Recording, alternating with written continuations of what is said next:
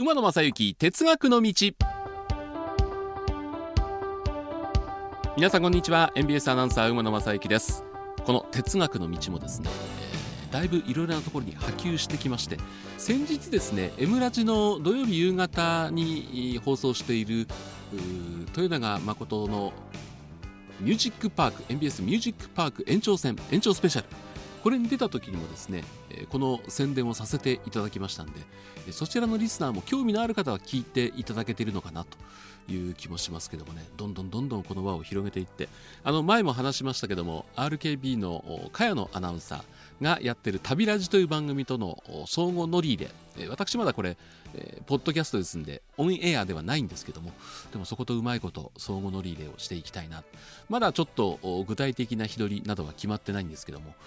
決まり次第皆さんにご報告できればいいかなというふうに思っております、えー、回を重ねるごとにですね聞いている皆さんからの反応も非常に多くなってきておりまして、えー、神奈川県の明石慎さんからいただいたお便りにはですね、えー、またまた興奮する写真が載せられています。これが何かっていうとですね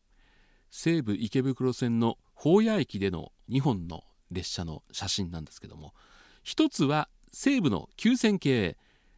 西武といえば西武ライオンズですよね。ライオンズラッピングされた西武の急線系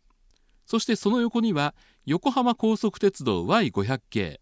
横浜高速鉄道といいますと最寄り駅。日本大通りだったかな。最寄り駅はあのベイスターズの本拠地。横浜スタジアムがありますんでこれ、えー、両チームの本拠地同士を結ぶこともできる列車。もう当然乗り入れですけども、ね、あるんですけども横浜高速鉄道 Y500 系は DNA トレインということでこのツーショットが。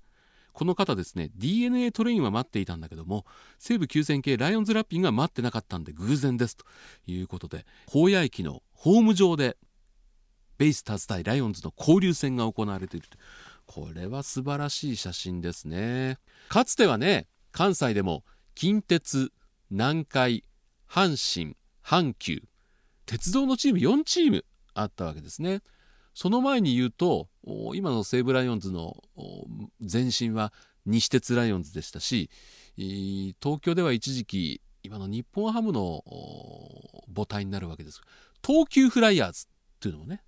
ありましたんで結構鉄道会社が持っていたわけですけども今はもう阪神と西武だけということになりましたけどもね。面白かったですよね。もし近鉄がまだ存続してて交流戦ってなったらね、近鉄と阪神が手をつないで甲子園と京セラドーム大阪っていうのは一本でつながってるわけでね何回は乗り入れが難しいですよね。何回だけレールの幅が違うから。あれ阪急が球団持ってたらあの阪急阪神の経営統合はあったんでしょうか？うんなんて思うと。面白くなってくるんですけども。あの関東の方がですね地下鉄とそれから私鉄の相互乗り入れっていうのが非常に活発に行われてますんでこの駅でこの車両が見られるっていうのは非常に多いケースがあるんですね。だけども関西では非常に限られてるんですよね。だからここでこれが見られるかっていうのはなかなか少ないんですけども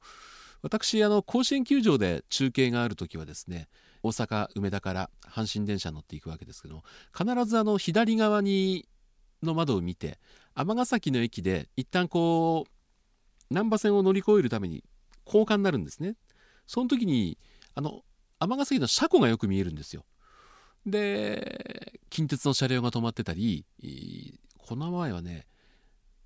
山陽の車両が止まってたんですけどもちょっと不思議だったのがステンレスカーで静岡鉄道とかあるいは東急の昔の7200系とかに似てるのを見たんですよ。これ何なんだろう？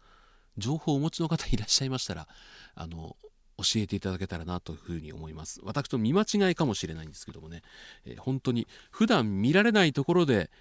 ある電車を見た。こんなに興奮することはないと思います。さあそれではこの12回目、えー、今週のテーマもこちらになります。